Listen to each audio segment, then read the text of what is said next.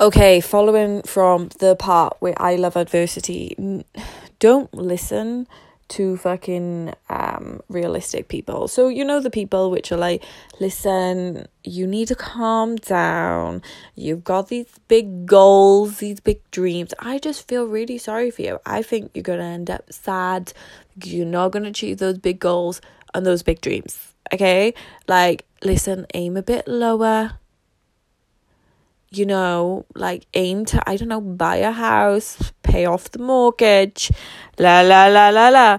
Uh, listen, like you gotta understand your happiness and other people's happiness are like completely different things, right?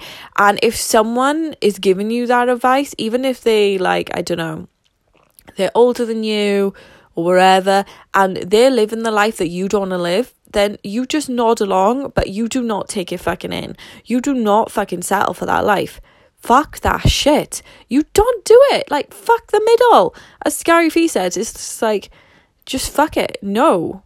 No, why? Why fucking do that? If you have managed to start dreaming, which is so rare as a grown up to actually have dreams again, don't let anyone squash it. And like, this is why I'm so lucky that I'm like, I love adversity, but a lot of people don't. But like, you've just got to harden your fucking shit up. At the end of the day, you know, people are going to put you down over and over and over again. And you just have to get used to it and fucking embrace it. And why listen to fucking realistic people? Or do you get what I mean? Because they're the ones that just sold themselves out. Like we die at eighty, man. Like fuck that. Like oh yeah, we'll just let's just buy a house and pay off the fucking mortgage. Fun shit.